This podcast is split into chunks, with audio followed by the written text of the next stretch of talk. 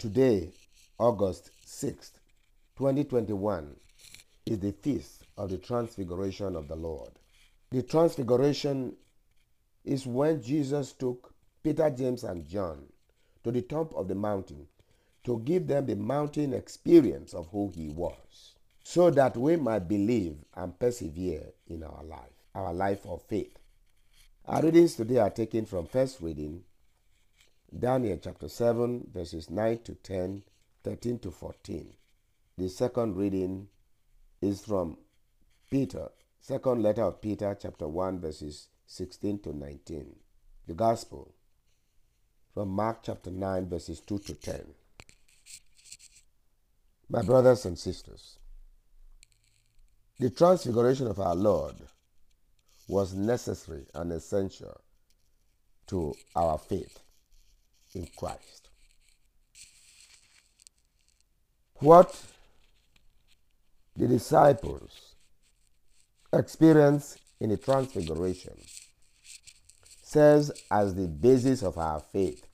Faith that will enable us to receive the salvation given us by Christ as we live our lives here on earth. When the question is asked of us, what are you suffering for? What are you dying for?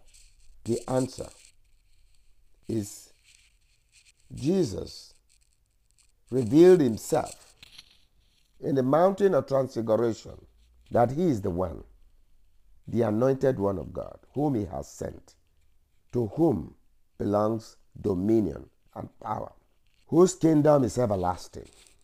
In the first reading of today, the prophet Daniel declared to us what he saw of the true God and of his Son, who was enthroned as king forever.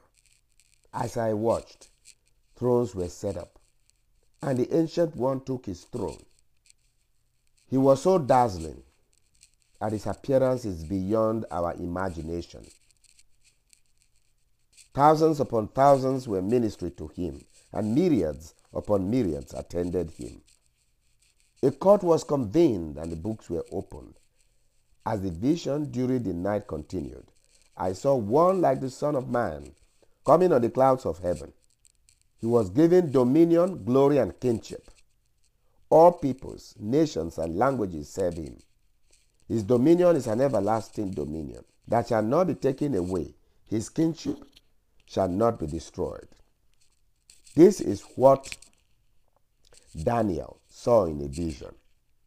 And this is who Christ is. For when he asked his disciples, Who do people say the Son of Man is? They made the people had several guesses.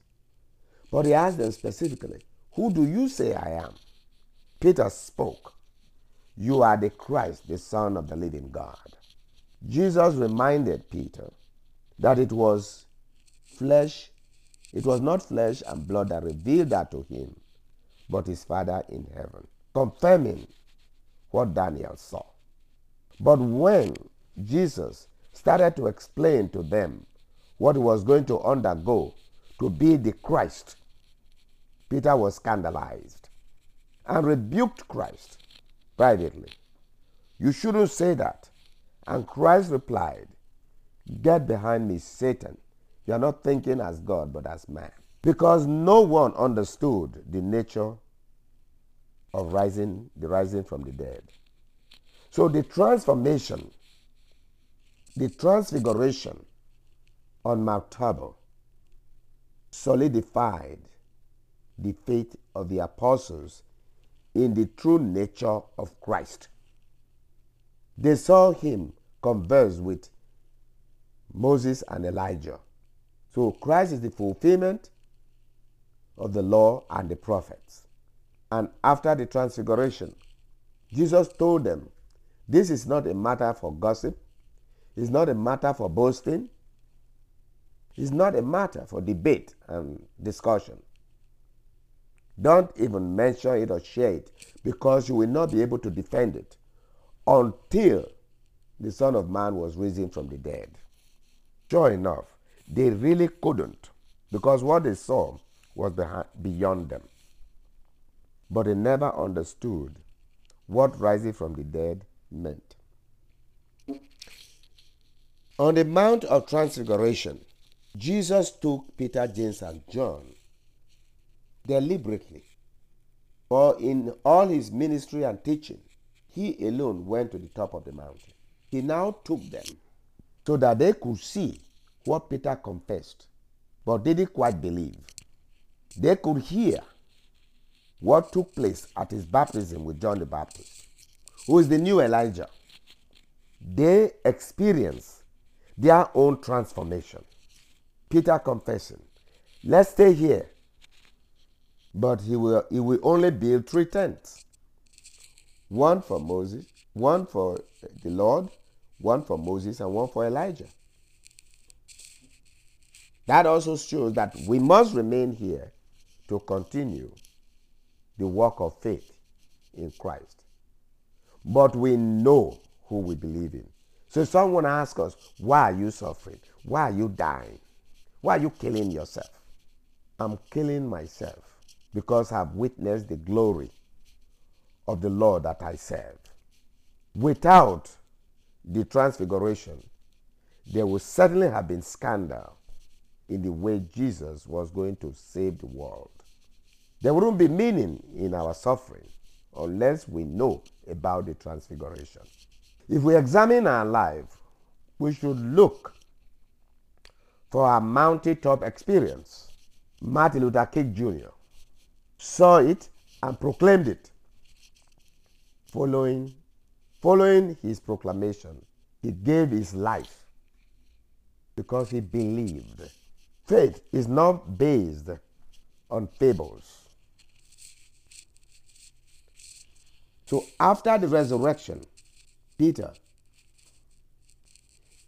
now that he was free to talk about it, proclaimed to the Christians, Beloved, we did not follow cleverly devised myths when we made known to you the power and coming of our Lord Jesus Christ. But we had been witnesses of his majesty.